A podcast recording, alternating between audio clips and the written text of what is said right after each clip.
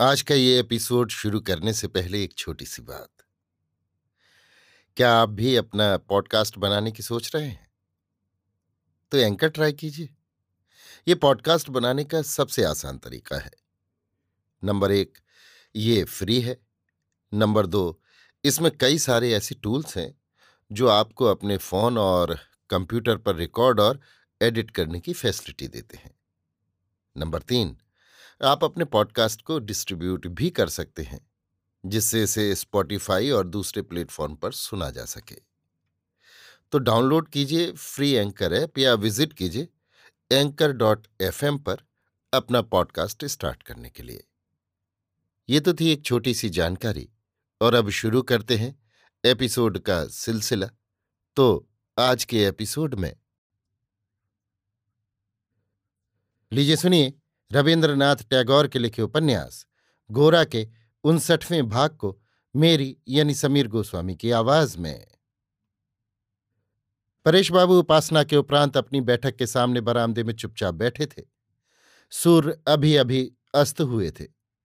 इसी समय ललिता को साथ लिए विनय ने वहाँ प्रवेश कर उनको प्रणाम किया। परेश बाबू दोनों को इस तरह वहाँ उपस्थित होते देखकर कुछ विस्मित हुए। पास बैठने देने के लिए कुर्सी न होने के कारण उन्होंने कहा, चलो कमरे के भीतर चलो। विनय ने कहा, ना, आप उठे नहीं। ये कहकर वो वहीं ज़मीन पर बैठ गया। ललिता भी जरा हटकर परेश बाबू के पैरों के पास बैठ गई। विनय ने कहा, हम दोनों जने एक साथ आपका आशीर्वाद लेने आए हैं। यही हमारे जीवन की सत्य दीक्षा होगी। परेश बाबू विस्मित होकर दोनों के मुँह की ओर ताकने लगे।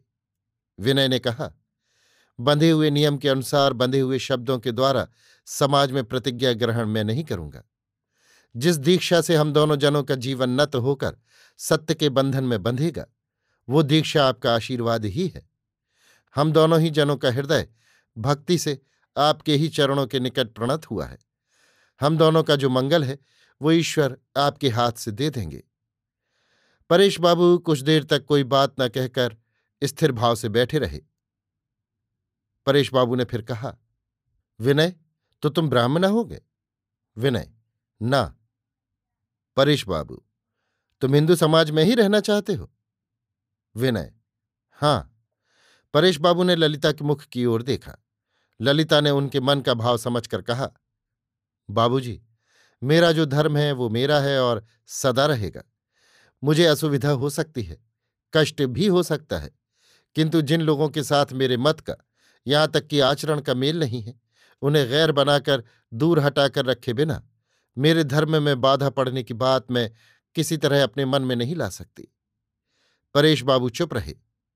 ललिता ने फिर कहा, पहले मुझे जान पड़ता था, ब्राह्म समाज से अलग होना जैसे समस्त सत्य से अलग होना है।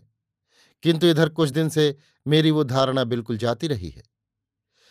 परेश बाबू मिलान भाव से जरा मुस्कुरा दिए। ललिता ने कहा बाबूजी मैं तुमको ये जताने में असमर्थ हूँ कि मुझमें कितना बड़ा परिवर्तन हो गया है। ब्राह्म समाज के भीतर मैं जिन सब लोगों को देख रही हूँ, उनमें से अनेक के साथ मेरा धर्म मत एक होने पर भी, उनके साथ तो मेरा किसी तरह एक नहीं है।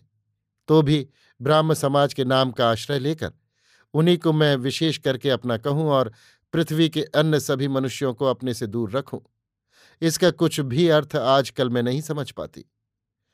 परेश बाबू ने अपनी विद्रोही कन्या की पीठ पर धीरे धीरे हाथ फेरते हुए कहा, व्यक्तिगत कारण से जिस समय मन उत्तेजित रहता है, उस समय क्या विचार ठीक तौर से किया जा सकता है?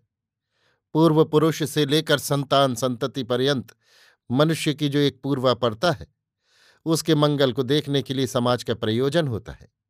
वो प्रयोजन तो कृत्रिम प्रयोजन नहीं है।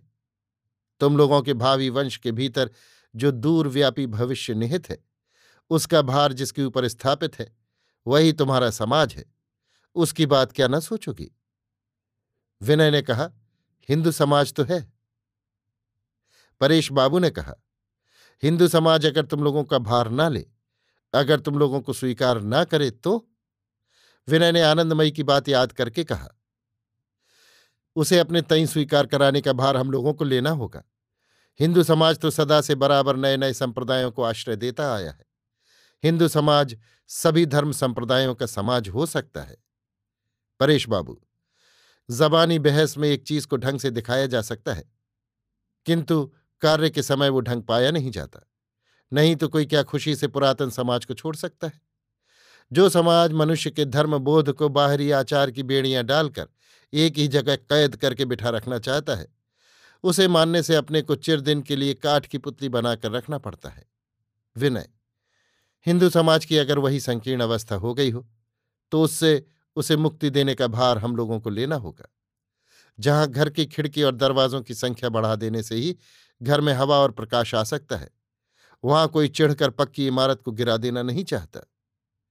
ललिता कह उठी, बाबूजी, मैं इन सब बातों को समझने में असमर्थ हूँ। किसी समाज की उन्नति का भार लेने के लिए मेरा कोई इरादा नहीं।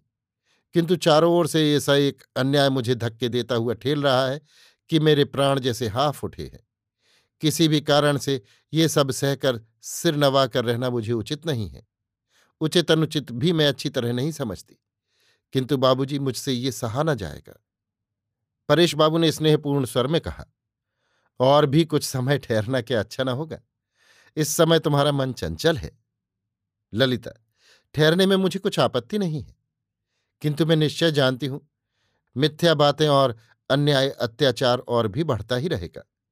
इसी से मुझे बड़ा भय होता है कि असह्य होने के कारण पीछे अकस्मात कहीं ऐसा कुछ न कर डालूं, जिससे तुमको भी कष्ट मिले। तुम ये न ख्याल करो बाबूजी कि मैंने कुछ सोचा नहीं। मैंने खूब अच्छी तरह सोचकर देखा है कि मेरा जैसा संस्कार और शिक्षा है। उससे ब्राह्म समाज के बाहर शायद मुझे बहुत संकोच और कष्ट स्वीकार करना होगा। किंतु मेरा मन कुछ कुंठित नहीं होता, बल्कि मन के भीतर एक ज़ोर पैदा हो रहा है, एक आनंद हो रहा है। मुझे अगर कुछ चिंता है तो बस यही, बाबूजी, कि पीछे मेरा कोई काम तुम्हें कुछ कष्ट न पहुंचावे। ये कहकर ललिता धीरे धीरे परेश बाबू के पैरों पर हाथ फेरने लगी। परेश बाबू ने जरा मुस्कुराकर कहा, बेटी, मैं अगर केवल अपनी ही बुद्धि के ऊपर भरोसा करता तो मेरी इच्छा और मत के विरोध से कोई काम होने पर मैं दुख पाता। तुम लोगों के मन में जो आवेग उपस्थित हुआ है, वो संपूर्ण अमंगल है। ये बात मैं ज़ोर के साथ कह नहीं सकता। मैं भी एक दिन विद्रोह करके घर छोड़कर निकल आया था। किसी सुविधा या असुविधा की बात नहीं सोची। समाज के ऊपर आजकल जो ये घात प्रतिघात चल रहा है, इससे समझ पड़ता है कि उन्हीं जगदीश्वर की शक्ति का कार्य चल रहा है। वो परमपिता अनेक ओर से तोड़ फोड़ कर गढ़कर, संशोधन करके किस चीज़ को किस भाव से खड़ा करेंगे, ये मैं क्या जानूं? ब्राह्म समाज या हिंदू समाज का ख्याल उन्हें नहीं है। वो मनुष्य को केवल देखते हैं। इतना कहकर परेश बाबू थोड़ी देर आँखें बंद करके मानो अपने अंतकरण के एकांत में अपना समाधान करते रहे। थोड़ी देर बाद उन्होंने कहा, देखो विनय, हमारे देश का समाज धर्म विश्वासों के साथ संपूर्णतया बंधा हुआ है। इसीलिए हमारे सभी सामाजिक क्रियाकर्म के साथ धार्मिक अनुष्ठान का योग है। जो लोग धर्म विश्वास के घेरे के बाहर हैं, उन्हें समाज के घेरे में किसी तरह नहीं लिया जा सकता। इसीलिए उसके लिए रास्ता नहीं रखा गया। इस बात को तुम लोग कैसे टालोगे? मैं तो ये सोच नहीं पाता। ये बात ललिता अच्छी तरह नहीं समझ सकी, क्योंकि दूसरे समाज की प्रथाओं से उसके समाज का भेद उसके लिए प्रत्यक्ष नहीं हुआ था। उसकी यही धारणा थी कि मोटे तौर पर दोनों के आचार अनुष्ठान में बहुत अधिक अंतर नहीं है। जैसे उसने विनय के साथ अपने घर के लोगों का विशेष अंतर अनुभव नहीं किया था, वैसे ही वो दोनों समाजों की परस्पर स्थिति समझती थी। वो ये भी नहीं जानती थी कि उसके लिए हिंदू पद्धति से विवाह अनुष्ठान में कोई विशेष बाधा भी हो सकती है। विनय ने कहा, हम लोगों में विवाह शालग्राम स्थापित करके होता है। आप उसी की बात कह रहे हैं? परेश बाबू ने एक बार ललिता की ओर देखकर कहा हाँ ललिता क्या वो स्वीकार कर सकेगी? विनय ने ललिता के चेहरे की ओर देखा। वो समझ सका कि ललिता का समस्त अंतकरण संकुचित हो उठा है। ललिता के हृदय का आवेग एक ऐसे बिंदु पर आ पहुँचा था, जो उसके लिए बिल्कुल अपरिचित और संकटमय था। इससे विनय के मन में बड़ी करुणा उपजी। सारा आघात अपने पर लेकर इसे किसी तरह बचाना होगा। इतना बड़ा तेज हार कर लौट जाए, ये भी उतना ही असह्य है, और विजय के दुर्दम उत्साह में वो मृत्यु बाण छाती पर झेल ले। ये भी उतना ही दारुण। उसे विजय भी बनाना होगा, उसकी रक्षा भी करनी होगी। ललिता थोड़ी देर सिर झुकाए बैठी रही, फिर विनय की ओर एक बार करुण दृष्टि से देखती हुई बोली, आप क्या सचमुच शालाग्राम को मानते हैं? विनय ने फ़ौरन कहा, नहीं नहीं मानता।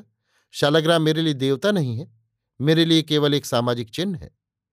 ललिता ने कहा मन मन जिसे केवल चिन्ह मानते हैं। बाहर से तो उसे देवता स्वीकार करना होगा। विनय ने परेश की ओर देखकर कहा, मैं शालाग्राम नहीं रखूँगा। परेश बाबू कुर्सी छोड़कर उठ खड़े हुए और बोले, विनय, तुम लोग सब बातों को साफ़ साफ़ करके सोच विचार कर नहीं देखते। तुम्हारे अकेले या और किसी के मतामत की बात नहीं हो रही है। विवाह तो केवल व्यक्तिगत बात नहीं है, वो एक सामाजिक कार्य है। ये भूल जाने से कैसे चलेगा? तुम लोग कुछ अवकाश लेकर सोच कर देखो। अभी कोई राय पक्की न कर डालो। इतना कहकर परेश बाबू वहाँ से बाग को चले गए और वहाँ अकेले ही टहलने लगे।